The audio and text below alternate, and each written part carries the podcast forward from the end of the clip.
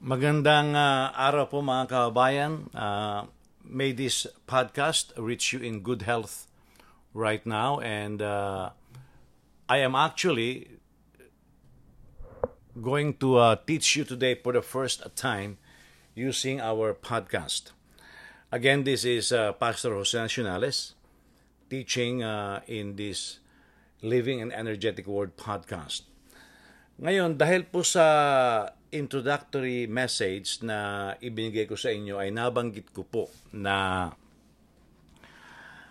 yung pong word na sa Hebrew na Shema, ang ibig sabihin po nito ay hear and do or hear and obey. So I have decided na for this first uh, actual teaching in this podcast, I would like to talk about Hebrews chapter 11 verse 1. Let me read this to you from New King James Version, okay? Hebrews 11, 1 to uh, 6. Now, faith is the substance of things hoped for, the evidence of things not seen. For by it the elders obtained a good testimony. By faith, we understand that the worlds were framed by the word of God, so that the things which are seen were not made of things which are visible. By faith, Abel offered to God a more excellent sacrifice than Cain, through which he obtained witness that he was righteous, God testifying of his gifts, and through it he being dead still speaks. By faith, Enoch was taken away so that he did not see death, and was not found because God has taken him. For before he was taken, he had this testimony that he pleased God. But without faith, it is impossible to please God, to please God, to please Him. For he who comes to God must believe that He is, and that He is a rewarder of those who diligently seek Him. Ngayon po doon sa unang talata, faith is the substance of things hoped for. Kung kayo po'y nakapakinig na ng uh, katuruan ng panampalataya, yung pong Greek word ng substance doon ay hypostasis na kung saan ay natuklasan ng mga nag-aaral ng archeo, archaeology na ito pong word na hypostasis, ang ibig sabihin ay title deed o titulo ng iyong ari-arian, halimbawa lupa o bahay. Kaya nga po sinasabing gano'n na yung ating panampalataya, ito ang ating title deed na kung saan kung mayroon tayong inaangkin o pinapaniwalaan sa panalangin, this is what substantiates it. For example, if we ask God for healing, it is because our title deed says, by His stripes we were healed. Kaya maliwanag po yon. Subalit sa ating pag-aaral ng palataya ngayon, ay hindi po iyan ang ating uh, bibigyan ng pansin. I would like to simply look at the word substance and evidence. Dahil nakalagay po na faith is the substance of things uh, hoped for, the evidence of things not seen. So faith is both substance and evidence. Now, kapag sinabi po nating substance and evidence, we are actually looking at a pragmatic proof. Substance, as we know, is what constitutes something. Halimbawa, sa pagkain.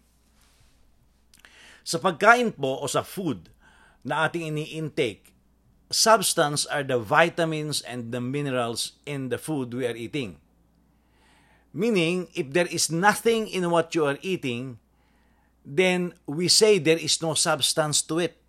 Kaya nga halimbawa, pag uh, tayo kumakain, kung minsan sinasabi natin, kinakailangan mapuno ang ating tiyan para tayo mabusog. Hindi po yun ang ibig sabihin ng pagkain tayo po'y kumakain so that we can extract the substance from what we are eating. Kaya halimbawa, pag kayo kumakain pero patuloy kayong nanghihina at nagkakasakit, ang ibig sabihin ay hindi tama ang inyong kinakain. Because there is no substance that is uh, enabling your body to be strengthened. Kaya nga sa Tagalog, ang tawag natin diyan ay ampaw. Dahil yung pong ampaw, malaki man siya, there is nothing except hot air in the food. Now, ang evidence po naman ay pragmatic evidence. It is a proof and fact. Pag sinabi, itong, it, pag sinabi po natin ito ang ebidensya, ibig sabihin ito'y inyong makikita. Hindi nyo ito pag-aalinlangan dahil ebidensya nga eh. Kaya nga sa krimen o sa anumang kaso ay uh, naghahanap tayo lagi ng ebidensya. Now, faith is the instrument by which a person sa ating pong binasa obtains good testimony. Yung pong testimony ay nanggaling sa word na martureo, which means to to be or to bear witness based on what is seen, heard, or experienced. Alam, alam din po natin na yung pong word na martureo ay uh, dyan nanggaling yung salitang martyr. So, ibig sabihin po ito sa ating binasa, ay nauunawaan po natin ang creation, the whole creation of God by faith. We also please God by faith. Nalulugod po ang Panginoon sa atin dahil meron tayong pananampalataya. Ito po ay uh, nakaayon doon sa katuwiran na nasa sa atin sa ngayon dahil kay si Kristo. Punahin po natin yung word na impossible doon sa ating binasa. Imposible, hindi po mangyayari na kayo ay kaluluguran ng Diyos o maplipli sa inyo ang Panginoon kung wala kayong panampalataya. A person without faith is not and will not and cannot be pleasing to God. So, because faith is the substance of things hoped for, the evidence of things not seen, kaya, kaya gaya po ng ating nabanggit na, pag-usapan po natin yan, okay? Ang katanungan po ay ito, how substantial is faith? Or how substantial is your faith? How strong is the evidence of faith? So the word faith is used in different ways in the scriptures. Dahil po dito, ang panampalataya po ay dapat nating maunawaan from its holistic perspe- perspective. Otherwise, kapag hindi po natin na uh, tiningnan ang panampalataya sa kabuuan nito sa Biblia, ay uh, bahagi lamang po ng panampalataya ang ating makikita at maunawaan. Ay yung pong word na faith is used in the Bible in different ways. Number one, ito po yung ginagamit ng Biblia as a body of teaching. Halimbawa sa Romans 10.17, So then faith comes by hearing, and hearing by the Word of God. Okay, so yung pong ating panampalataya raw ay dumarating kung ano ang ating napapakinggan. Dahil nung araw naman po, nung isulat ang Biblia, eh wala namang may-ari ng Biblia dahil uh, hindi lahat nakakabasa at napakamahal pong mag may-ari ng scrolls noong araw. So yung pong Romans 10.17, ito'y tumutukoy sa kung saan ang ipinangaral o itinuro ng sinumang ipinadala ng Diyos. Kaya nga po yung pagtitipon-tipon sa araw ng Panginoon o sa Sabbath day sa mga Hudyo, ito po'y napakahalaga sapagkat dito po nila napapakinggan ang salita ng Diyos at yung salita ng Diyos na kanilang napahinggan nung araw ng pagtitipon-tipon. Ito po ang kanilang uh, minemeditate. Ito po ang kanilang pinagmumuni-munian at ito po ang nagiging uh, pagkain ng kanilang kaluluwa at espiritu. Binabanggit din po ni Pablo sa Hebrews chapter 13 verse 7, Remember those who rule over you, who have spoken the word of God to you, whose faith follow, considering the outcome of their conduct. Okay? So yun po ang unang-una. Ang panampalataya ay body of teaching. At sa huling talata po na ating binasa sa Hebrews 13.7, yung body of teaching hindi lamang yung binabanggit ng nagtuturo, kundi yung pamamaraan ng kanilang pamumuhay. Sapagkat kumisan hindi po tayo nakikinig sa isang mangaral dahil sa kanilang pamumuhay. Bagamat uh, mahalaga po na ituon natin ang ating pansin sa salita ng Diyos, sa salita ng Diyos, nakakahadlang po kung minsan ang pamumuhay ng ibang tao. Ngayon, ang pangalawang pamamaraan na kung paanong ginamit ang salitang panampalataya ay the Word of God or it is called the Word of Faith in Romans 10:8 again. But what does it say? The word is near you in your mouth and in your heart. That is the word of faith which we preach. Kaya nga po yung Biblia, pag ito'y ating tinuturo, ang, i, ang sabi ng dito ay ito po'y word of faith, salita ng panampataya. Kaya wag po tayo magtuturo ng uh, mga pag-aalinlangan. Jesus is also called, called the Word of God. In John 1.1, In the beginning was the Word, and the Word was with God, and the Word was God. Okay?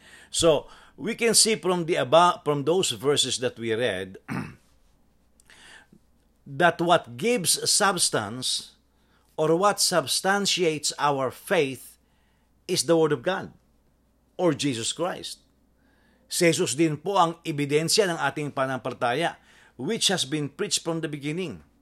Kaya nga si Jesus ang nag-iisa or Jesus is the one who backs the claims of faith that we are hoping for.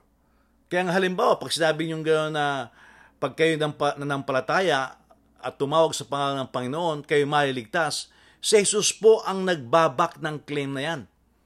At siya po ang ating inaasahan sapagkat siya ang namatay sa krus para sa ating mga kasalanan. Yung pong mga ginawa ni Kristo ang nagsasubstantiate ng ating pinaniwalaan at siya rin ang ebidensya. So faith is the substance of things hoped for. Faith without works is dead, sabi po sa James 2.20. But do you want to know, O foolish man, that faith without works is dead? At uh, nabanggit ko na po sa inyo ito na yung hearing po ay hearing and doing. Kaya nga po yung panampalataya na walang nakaakibat na pagkilos o paggawa ay patay. Works shows that there is substance in your faith. Alam niyo po ba yun na pag kayo ay uh, sinasamahan niyo ng gawa ang inyong pinaniniwalaan, it substantiates your faith. If you believe something, you do something about it. Halimbawa, mayroong taong nagsabi sa inyong gano'n na, oh, itong sabon na ito, um, maganda sa balat mo to, puputi ka pag ito yung ginamit. Subalit hindi naman niya ginagamit yung nagsasabi sa inyo. Ibig sabihin, hindi siya mismo, hindi siya niniwala doon sa kanyang sinasabi sa inyo.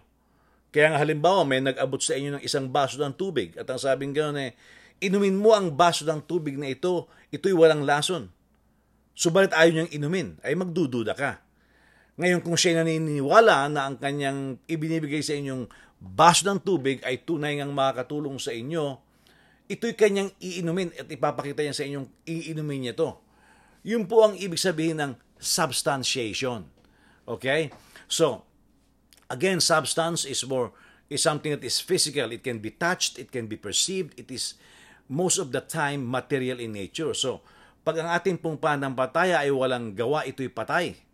It's unsubstantiated. Kaya kayo pong, tayo po ng mga nag-claim na, ako yung naniniwala sa salta ng Panginoon. Ay talaga nga po ba? Ay halimbawa nakalagay sa Biblia na, do not forget the gathering of the assemblies together. Well, if you really believe that, you will substantiate that by faithful attendance of the gathering of the saints. Ako po'y naniniwala sa Biblia, sabi ng isang tao. Well, nakalagay sa Biblia, bring your tithes. Kung hindi nyo dinadala ang inyong ikapo sa sa bahay ng Panginoon o sa sambahayan ng Diyos na kung saan kayo tumatanggap ng uh, feeding of the Word of God, well, that means you really don't believe it because you are not substantiating it with your action. Ito po ang ibig sabihin, faith without works is dead, it has no substance. Kayo pong mga nagliligawan, sabi ng lalaki sa babae, mahal na mahal kita irog, ayaw ka namang pakasalan. Okay. So, ibig sabihin, uh, magdududa kayo niyan. Eh, kung talagang mahal mo ako, eh, bakit hindi mo ako pakasalan? Tinong ka ng lalaki, mahal mo ba ako? Sumagot ang babae, mahal kita. Abay, kapanipaniwala ba yan kung yung babae ayaw nang pumayag na magpakasal? Naintindihan niyo po ba yon? Kaya nga po maraming application eh. Sabing gano'n ng ng uh, lalaki sa babae. Ikaw ay aking minamahal at ikaw ay aking iginagalang at mahalaga sa akin ng iyong kinabukasan. Subalit gusto mo namang makipag-sex before marriage, which is kasalanan. Tapos yung ibang lalaki, pag nakuha na ang gusto nila, tumatakbo. Ibig sabihin, hindi nila nasasubstantiate yung kanilang sinasabi. Kaya nga po, faith without works is dead. That is why, after a person believes, it is manifested by how he spends his or her energy living. Kung tayo po'y nabubuhay sa pananampalataya, saan po natin inuukol ang ating buhay o pansin.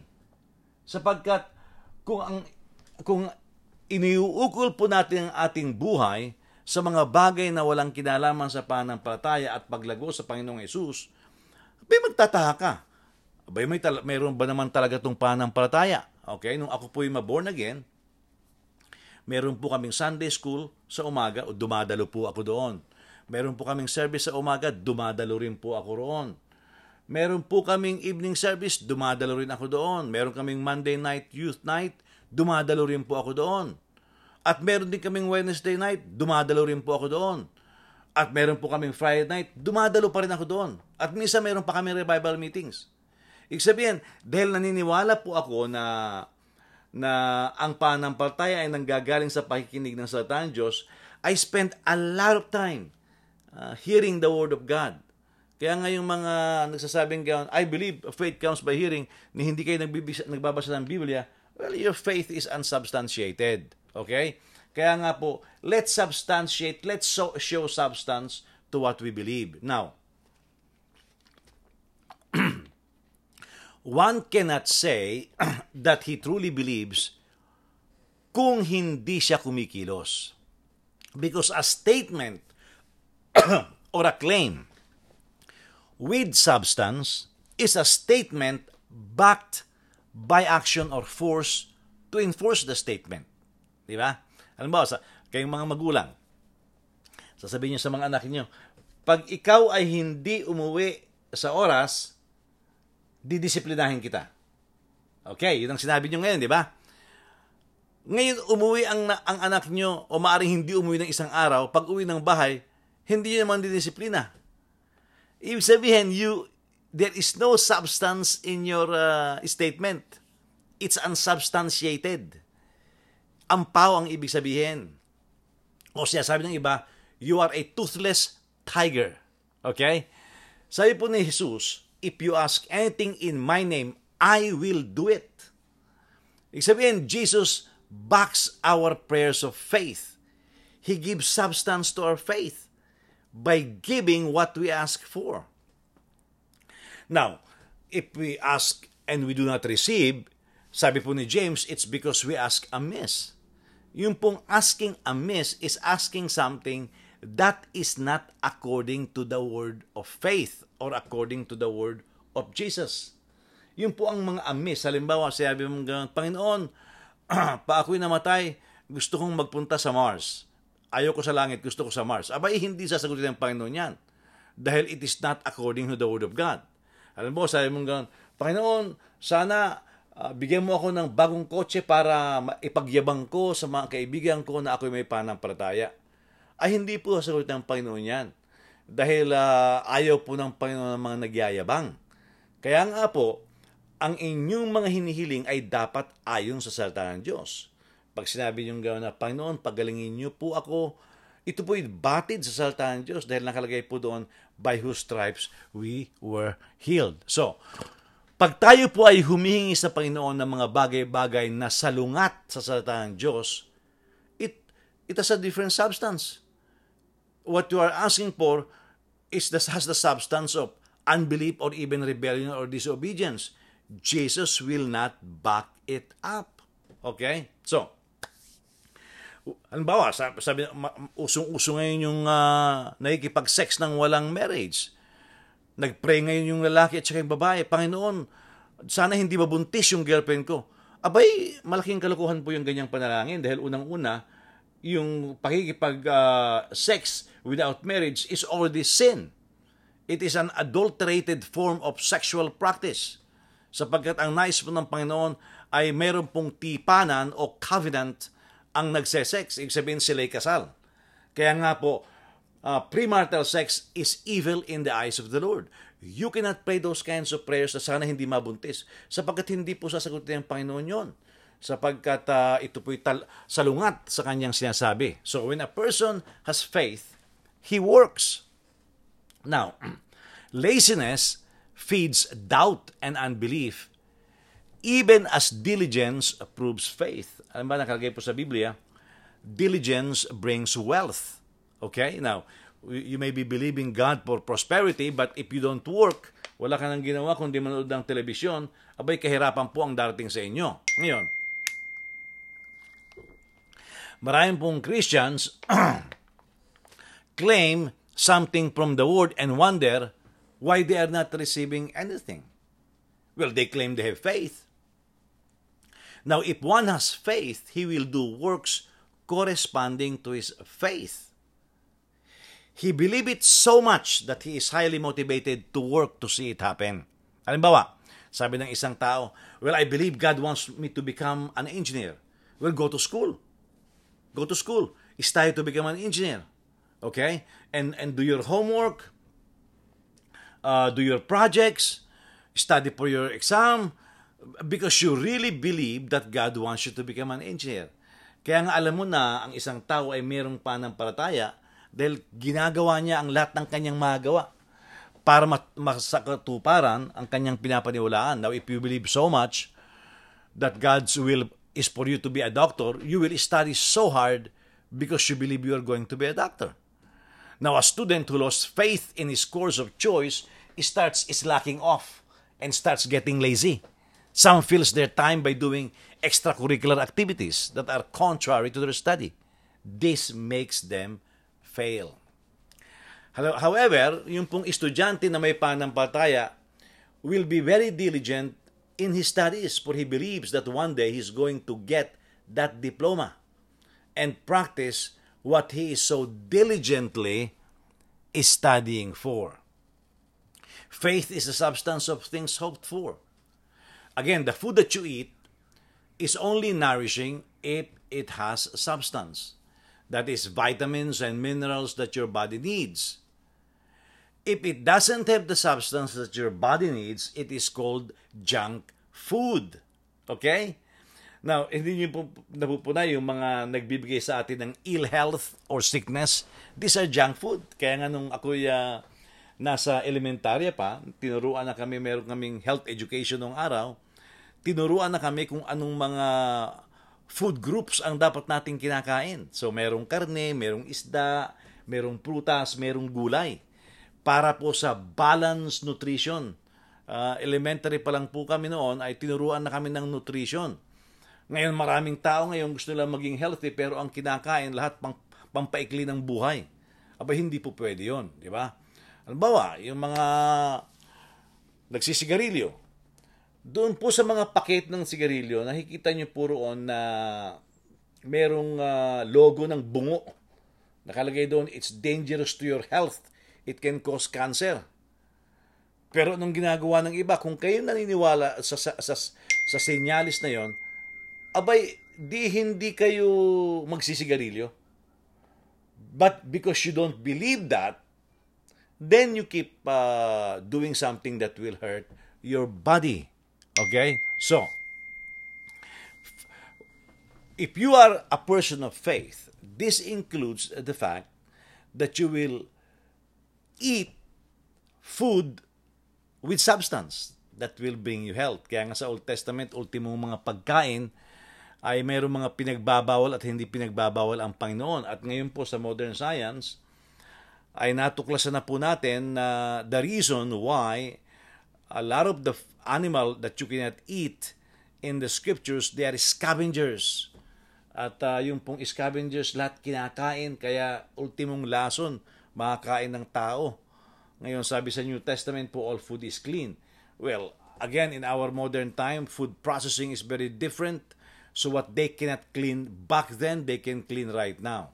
So a substance and evidence, faith is something that can be observed and examined. Uh, pangkaraniwan na po at maaaring ganun pa rin na when someone is asked uh, about faith in God, almost always people will say they have some kind of belief, di ba? Meaning there is some kind of or measure of faith that seems to be present on everybody.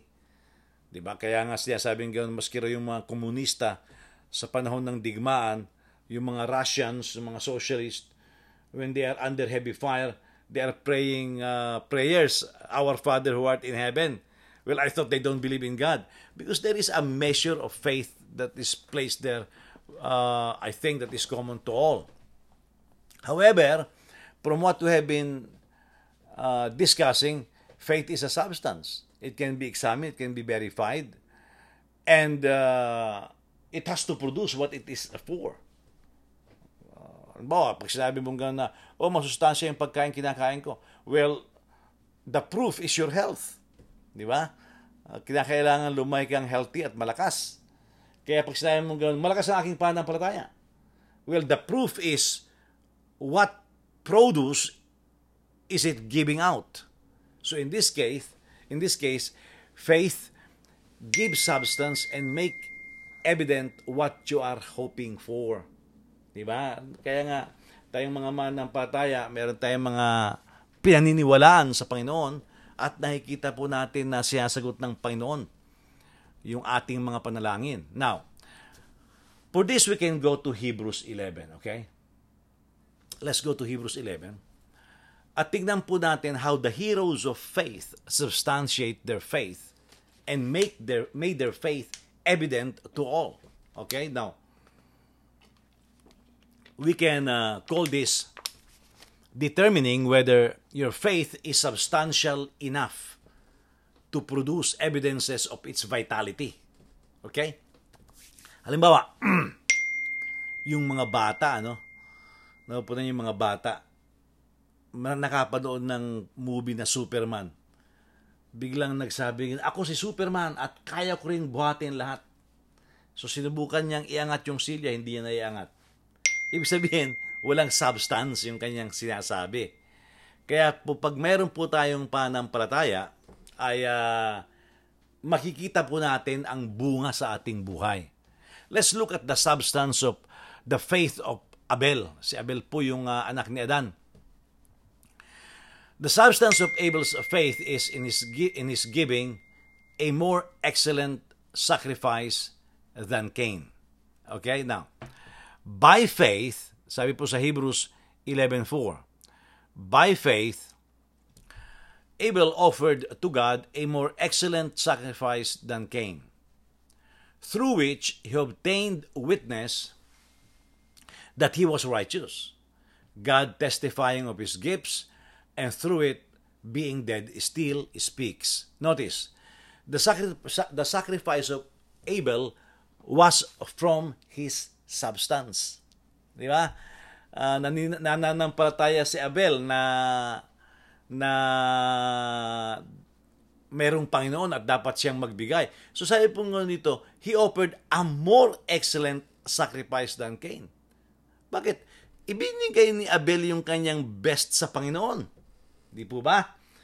Kaya nga po, al- alam nyo na ang, pang- ang isang mananampalataya ay may pananampalataya, the moment he gives to God, he always gives his best.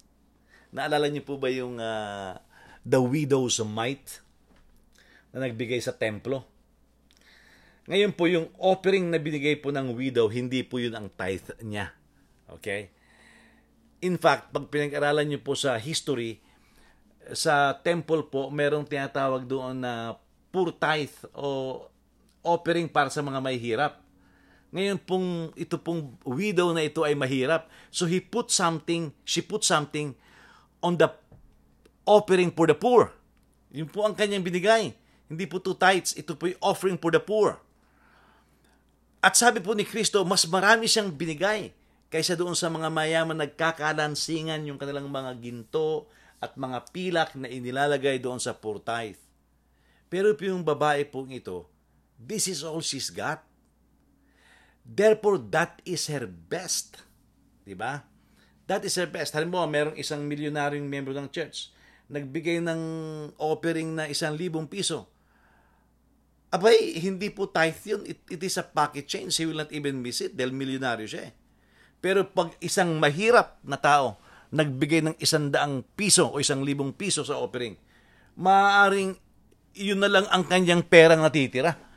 Sa mata po ng Diyos, mas marami siyang binigay. Nakalagay po doon sa Proverbs 3.9 mula sa RSB translation. Honor the Lord with your substance and with the first fruits of all your produce. Kita niyo po ba?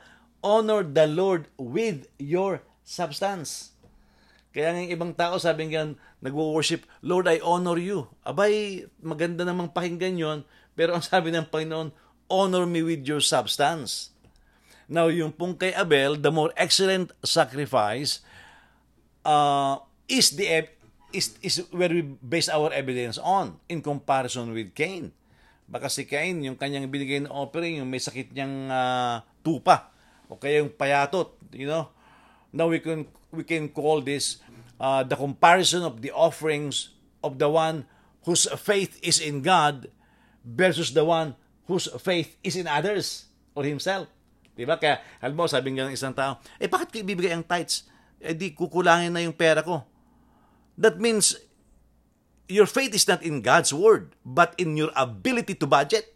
Diba? In your ability to budget. Alam niyo po ba nung nagsimula kami ng misis ko sa aming uh, buhay bilang mag-asawa, sabi ng misis ko, eh maliit po ang aking sweldo at hindi ko kayang bumili ng bahay, ni hindi ko nga kayang bumili ng garahe ng bahay, ni hindi ko rin kayang bumili ng bubong ng bahay, talagang kapos. Sabi ng misis ko, sweetheart, gusto ko ng bahay. Well, I, I believe that uh, if you are faithful to God, God will give you the desires of your heart. So sabi ko po sa misis ko, sure, I'll buy you a house. At nililibot ko po yung misis ko sa mga neighborhood dito sa amin. At sasabihin ko, sasabihin ng misis ko, oh gusto ko yung ganyang bahay. Sabi ko, sige, bibilhin ko yan. Wala po sa akin yung pananalapi nung araw, pero sabi ko, bibilhin ko yan. Yeah. But we keep being faithful and giving our tithes, giving our offerings. Me and my wife, we set aside at least 20%. I say at least because we give more than that at least 20% of everything that we receive. And in fact, when my wife, uh, my wife is the one who writes the check, uh, pagka, pagka po nagtatites po kami, you know, we tithe from the, from the gross, not even from the net. Uh, so, we, we remain faithful to God kahit kinakapos. And you know what? After some time, the Lord bless us with a house. You know, and uh, the Lord has been very good to us. In, in fact, not only did the Lord bless us with a house right now, I have two houses. You know, uh, there was somebody who gave my wife a house. Ito po uh, blessing ng, ng, ng Panginoon sa kanya. Kaya, kaya nga po, matapat po ang Panginoon. So, ang sabi po ng Biblia, we should not compare ourselves one with another. Nakalagay po yun sa 2 Corinthians 10.12. For we dare not class ourselves or compare ourselves with those who commend ourselves, but they, measuring themselves by themselves, are comparing themselves among themselves, are not wise.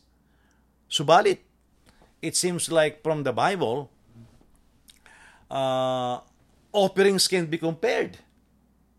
Di ba? Si Abel, si Abel, he, he gave a more excellent sacrifice. Si Jesus, nung pinapano, pinaminamatyagan niya yung mga nagbibigay ng uh, offering, sabi niya, this woman has given more. Di po ba? Abay, uh, ibig sabihin, yung sinasabi ni Pablo sa 2 Corinthians 10.12, it was coming from the position of pride na nagmamalaki at minamaliit ng ibang manampalataya yung iba. Abay, wag pong ganon. Wag nating mamalitin yung ibang tao dahil Kuminsan, ang antas ng kanilang pananampalataya ay maaaring hindi kagaya ng inyong pananampalataya. Huwag niyo pong mamaliitin. Kaya nga, binabanggit ko sa ating uh, introduction ng podcast na ito, we are not supposed to demean or belittle anybody. Now, dito po sa ating pinag-aaralan na Faith and Substance, Paul talk about the generosity of the Philippians and the Thessalonians. Tingnan po natin dito sa Philippians 4.15. Now you Philippians know also that in the beginning of the gospel, when I departed from Macedonia, no church shared with me concerning giving and receiving, but you only. Pulahin niyo po yun. Sabi ni Pablo, walang nagbigay sa akin kundi kayo lang. Kinukumpara ni Pablo yung ginawa ng uh, ibang iglesia sa ginawa ng uh, taga Macedonia. Uh, for even in Thessalonica, you sent aid once and again for my necessities. Not that I seek the gift, but I seek the fruit that abounds to your account. Indeed, I have all and abound. I am full, having received from Epaphroditus the things sent from you, a sweet smelling aroma, an acceptable sacrifice, well pleasing to God. And my God shall supply all your need according to his riches in glory by Christ Jesus. So ito po ang katanungan. If you are a person of faith, how excellent is your giving? Yan. Pumunta po tayo ngayon kay Enoch. The substance of Enoch's faith is evident in his lifestyle. Sa Hebrews 11.5 By faith, Enoch was taken away so that he did not see death, and was not found because God had taken him. For before he was taken, he had his test, this testimony that he pleased God. But without faith, it is impossible to please him. For he who comes to God must believe that he is, and that he is a rewarder of those who diligently seek him. Now, ito pong si Enoch ay pinili niya na mabuhay na siya ay kinaluluguran ng Panginoon. Okay? All the time. The only thing that Enoch wants is to please God. Yung pong relasyon ni Enoch sa Panginoon ay hindi relihiyon. Ito po'y buhay. His life revolved around God, around serving God, around loving God, and loving his neighbors. This pleased God a lot.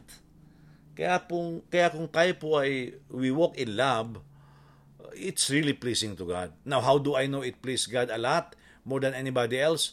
Well, He decided to just take Enoch away one day. God did not allow Enoch to experience physical death. Now, we will understand why it says that Jesus will return for a bride without spot or wrinkle. Sabi po sa Ephesians chapter 5 verse 27 that he might present her to himself a glorious church not having spot or wrinkle or any such a thing but that she should be holy and without blemish. We can also gather from that verse then that Enoch diligently sought God all the time during his time on earth. He lived right. Kaya nga, tayong mga miyembro ng uh, body of Christ, if we really want to please God, well, Jesus is preparing us as a bride without spot or wrinkle. Now, hindi ko po sinasabing maabot nyo yung perfection in real action time dito sa bu- sa mundo. Patuloy po tayong binabago ng Panginoon. But we are doing our best. Ito nga po ang uh, kinalulungkot ko ngayon at aking uh, concern sa mga katuruang kumakalat ngayon sa iglesia na mga kabulaanan. Ano ba? Mayroon pong mga pastor, sinasabi niya lang ganoon sa kanilang mga miyembro, pag ang inyong uh, wedding ay uh, planchado na at meron ng date at handa na ang lahat, pwede na kayong magsiping. Abay, mali po yun. Mali po yun sapagkat uh, maliwanag po na nakalagay sa Biblia na dapat ay meron tayong kabanalan sa Panginoon. We should never violate uh, the trust. Okay? Uh, ngayon, pag sinabi ng mga tao, kami po nagkasala, abay, ikumpisal niyo po sa Panginoon at kayo papatawarin ng Panginoon. Yun po ang grasya ng Panginoon. Pero wag po tayong mamumuhay ng ganoon dahil ang isa po sa mga bagay-bagay na ikinalulungkot ko ay uh, usong-uso na ngayon yung live-in condition. At uh, kasama na po rito ang mga Kristiyano. Meron pong Kristiyanong nabubuhay ng ganito. Hindi po ito ayon sa salita ng Diyos. At pag meron pong lingkod ng Panginoon na nagsabi sa inyo na ito'y okay lang, huwag po kayong maniniwala. Ito po yung mga bulaang katuruan. Sapagkat si Jesus ay uh, hinahanda niya po ang kanyang uh, bride without spot or without wrinkle. Ngayon po si Noah at si Abraham, they demonstrated their substantial faith by their obedience, which is evident to all. Noah and Abraham may be a lot of things, but they are not disobedient to the Word of God. Sabi po, sa verse 7, mula sa verse 7 ng Hebrews 11, By faith, Noah being divinely warned of things not yet seen, moved with godly fear, prepared an ark for the saving of his household, by which he condemned the world and became heir of the righteousness which is according to faith. By faith, Abraham obeyed when he was called to go out to the place which he would receive as an inheritance and he went out not knowing where he was going. By faith he dwelt in the land of promise as in a foreign country, dwelling in tents with Isaac and Jacob, the heirs with him of the same promise. For he waited for the city which has foundations, whose builder and maker is God. Binabanggit po ni Pablo yung ganyang bagay when he testified that he was not disobedient to the heavenly vision. Sabi po sa Acts 26.19, Therefore, King Agrippa, I was not disobedient to the heavenly vision. Ito po ang uh, pa, pa, katunayan at saksi na tayo may pananampalataya. Tayo ba'y matapat? Tayo ba'y uh, masunurin? Ano pa man po ang mangyari kay Pablo, sabi niya ganoon, I am not disobedient, kaya rain or shine, hirap o ginhawa. Ito po ang kagandahan ng uh, pananampalataya ni Pablo. Kaya nga tayo po minsan, uh, sabi nating meron tayong pananampalataya, pero ang iba, abay uh, nabubuhay lang sila sa pananampalataya kung konbinyente. Pag hindi na konbinyente, ay uh, kalimutan mo na iho, 'di ba? Halimbawa, dito po sa COVID-19, uh, naintindihan ko po yung mga restrictions, naintindihan ko po yung panghahawa. Subalit, nakalagay pa rin po sa Biblia, by stripes we are healed. And they shall lay hands on the sick, and they shall recover. Hindi po, palagay ko naman, ng isulat ng ibang hilista, yung ganyang mga kataga sa Biblia, ay uh, alam niya na mayroong mga plagues na nangyayari at may mga pestilences. Um, dito nga po sa amin, uubra ng mag-gather, hindi pa rin nakikipag-gather yung iba. Yeah. Ito po ang nakakalungkot. Nakapunta sa palengke para ma mamili. At uh, hindi naman na-obserba ng social distancing dyan ba? Nagbubungguan pa rin ang mga tao. Di ba? Okay lang sa kanila dahil bibili sila ng pagkain eh. Pero pagdating sa pagdad, pag uh, paggagather ng mga manampalataya, abay, marami po rito sa amin ang ayaw na ring uh, maki ano, makihalubilo. Ang sayo po, meron po akong kapitbahay dito na siya ay fundraiser para sa Roman Catholic Church. Nalulungkot po siya, sabi niya gano'n eh. They are expecting that uh, even after the lifting of the lockdown, only around 25% of their people will return. Ibig sabihin, they will lose 75%. Now, we do not know when will those people return. But uh, that is a very sad prospect, di ba? At uh, maraming po mga churches sa ganyan. Uh, kaya nga po sa aming church, kahit nag-lockdown, hindi ko ni-lockdown. Now, hindi ko mapipilitan yung mga tao na dumalo, pero ang uh, bilin ko po sa mga usher, pag merong, merong uh, pumasok sa iglesia, papasukin lang. Yeah. Ngayon po halos 100% na kami. Nagbalikan na halos lahat ng mga miyembro namin. But I never I, I never stop. Uh, and also sa aking pong pagtuturo, hindi ko rin pinaikli ang pagtuturo. You know, hindi po ako nagtuturo ng 15 minutes. Uh, kaya nga po uh, malakas ang aking pagtuturo sapagkat ako'y nananampalataya na ang pananampalataya ay nanggagaling sa pakikinig at pakikinig ng salita ng Diyos. Kung ako po yung iniwala dyan, di as much as I can teach, I will teach. Now, ito po ang obedience nila Noah at saka ni Abraham. Can you imagine? God said there will be a flood. And so Noah did the most daring thing to save his family from destruction. He built a boat. Huh? He built a boat. Now, it's not unusual for anybody to build a boat, perhaps. But what is unusual about this? He built the boat for 100 years. Huh? Sandang taong pong tinayo ni uh, Noah yan. Sino ba namang maniniwala sa mga kaibigan niya? O pare, tulungan mo naman ako. Anong tatayo mo, Noah? Magtatayo ako ng barko. Ha? Anong kasi ni swerte? Bakit magkaka- magtatayo ko ng barko? At saka bakit itatayo mo yung barko sa sa kapatagan? Paano mong ang laki-laki ng gusto mong itayo? Paano mong itutulak yan papunta sa dagat? Hindi po ba? Abay, siguro sabing ganun ng uh, mga kaibigan ni Abraham, ni Noah, medyo ilapit-lapit mo sa Mediterranean Sea. Dahil ang layo-layo ng, ng pinaglalagyan mo eh. Di ba? Pero hindi po na, na, natinag si ano roon, si Noah. Dahil ang sabi ng Panginoon sa kanya, magkakaroon ng baha. Eh siyempre, pag binaha at matabunan ng tubig ang buong lupa, lahat lulutang. Kaya kahit saan ilagay ni Noah yan, ilulutang pa rin yan. At yun naman ang nangyari. 100 years po. Yung ibang tao napapagod ngayon, mga manampataya. Ay, hindi na ako maglilingkod sa Panginoon. Bakit? Eh, dalawang taon na akong naglilingkod, wala namang nangyayari. Abay, isang daang taong pong tinayo ni Noah yung kanyang arko. Wala namang tubig.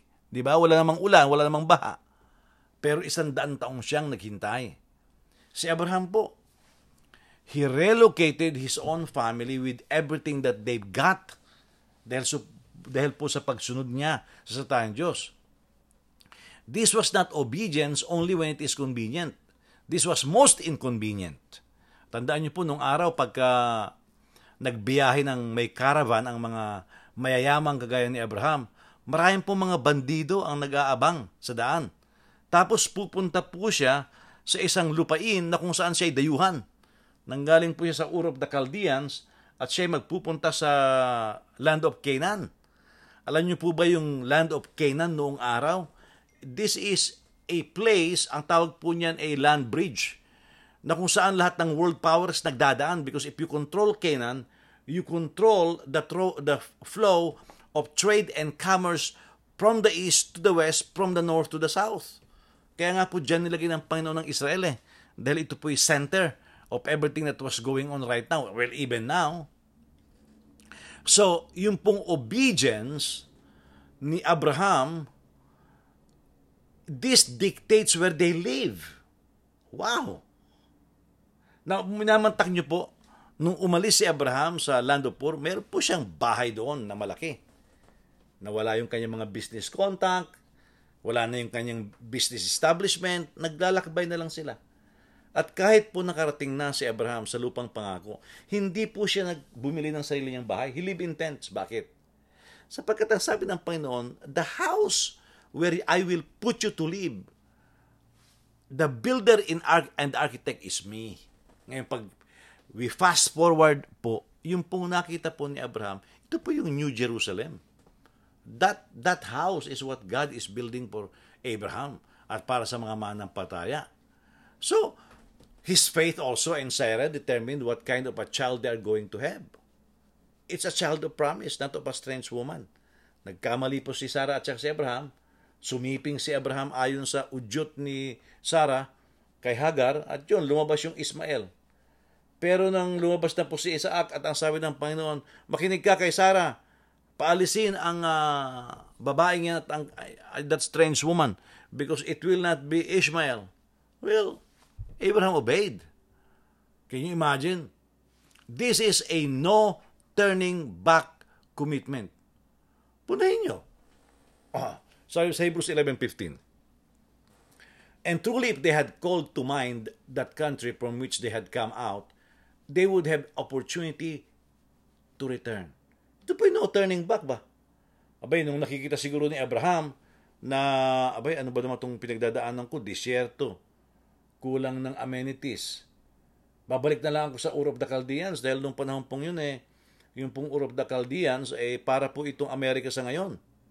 In fact, in archaeology, they dug up houses na merong 35 rooms. Ganun po ka-prosperous ang uh, Ur of the Chaldeans. Eh bakit? Eh, ngayon, pagka nag-asawa ang uh, dalawang tao, babae at lalaki, okay, yun po ang biblical, hindi po ba lalaki at lalaki, babae at babae, ito po yung uh, karumal-dumal uh, sa harapan ng Panginoon. Ngayon, ang sinasabi pong ganoon dito sa Biblia, sa, sa, I'm sorry, in, sa sa atin sa ngayon pag nag nag-asawa ang ang dalawang tao, ilang anak gusto niyo? Oh, isa lang, mahirap magpalaki. O dalawa lang. Pag matapang-tapang, tatlo lang. Eh nung araw, pag sinabi mo, ilang anak mo? Sabi ng isang tao, lima. Anong klase kang tao? Bakit lima lang?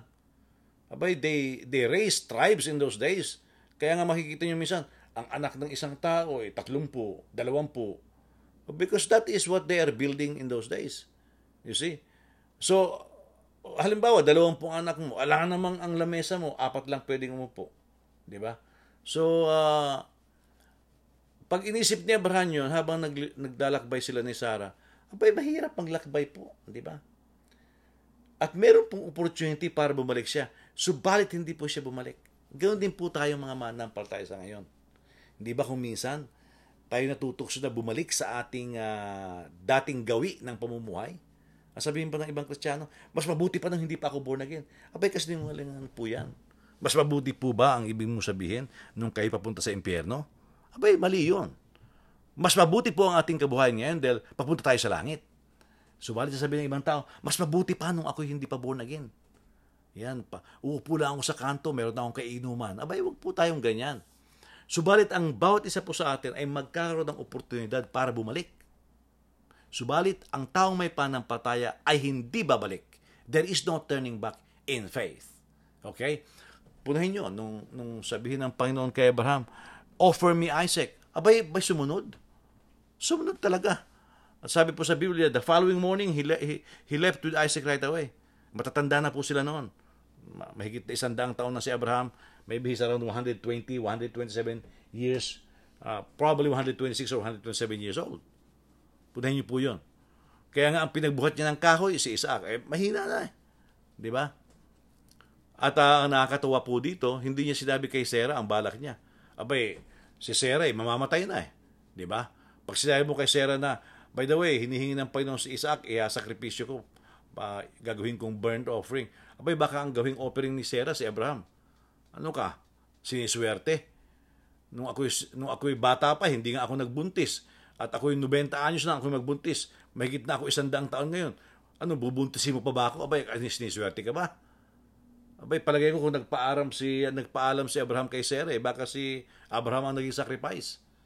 Subalit siya po yung may panampalatay sa Panginoon. Hindi siya nagpaalam kay Sarah. At siya po uh, nag, iniaalay niya si Isaac. At uh, naghimalaman ng Panginoon, hindi natuloy, di ba? Sapagkat siya sinusubok lang ng Panginoon. So the uh, substantial faith of Isaac and Jacob was also evident on how they blessed their children. Punahin niyo po sa verse 20 ng Hebrews 11. By faith, Isaac blessed Jacob and Esau concerning things to come. By faith. Jacob, when he was dying, blessed each of the sons of Joseph and worshipped, leaning on the top of his staff. Ito po ang uh, isa sa mga pangarap ko sa buhay. Of course, I am blessing, my, I have five children po. Apat na lalaki at isang babae I pray for them even now. I bless them, you know. But you know, isa sa mga pangarap ko eh, bago ako mamatay, uh, I, I, I, uh, I uh, intend to lay hands on all of my kids, bless them, prophesy on them, and uh, my grandchildren, di ba? Uh, ito po ang ano, ito po ang uh, panampalataya ni Abraham at saka ni Ino. Kaya tayo po kung mayroon po tayong panampalataya ay uh, may gagawin po ito si ano si Moses, di ba? Hebrews 11, 23 to 29. He made a choice. Sa halip na lumaki siya, uh, patuloy, ma, patuloy siyang uh, mag-prosper sa palasyo, sabi niya, no, I will identify myself with the people of God. He chose to be identified with the community of faith. He did not choose the pleasures of sin. Okay? He chose to forsake Egypt. Like his parents, he did not fear the king pinili rin po ni, Abra- ni, ni Moses to pass to the Red Sea. Believing God that they're not going to drown. And truly, uh, tinuyo po ng Panginoon ang Red Sea and they walked on, the, on dry ground. Ito po yung uh, very important concept na dapat nating isaisip na kung tayo may panampalataya, ito ay gagawa and that will substantiate their faith. Okay? Now, our choices therefore in life right now, our choices, informs us where our faith level is. Today, ministers are called upon to call people to the obedience of the faith. Ito po to sa ating mga tawag, sabi po sa Romans 1.5, Through Him we have received grace and apostleship for obedience to the faith among all nations for His name. Okay. Romans 6.26, 16.26.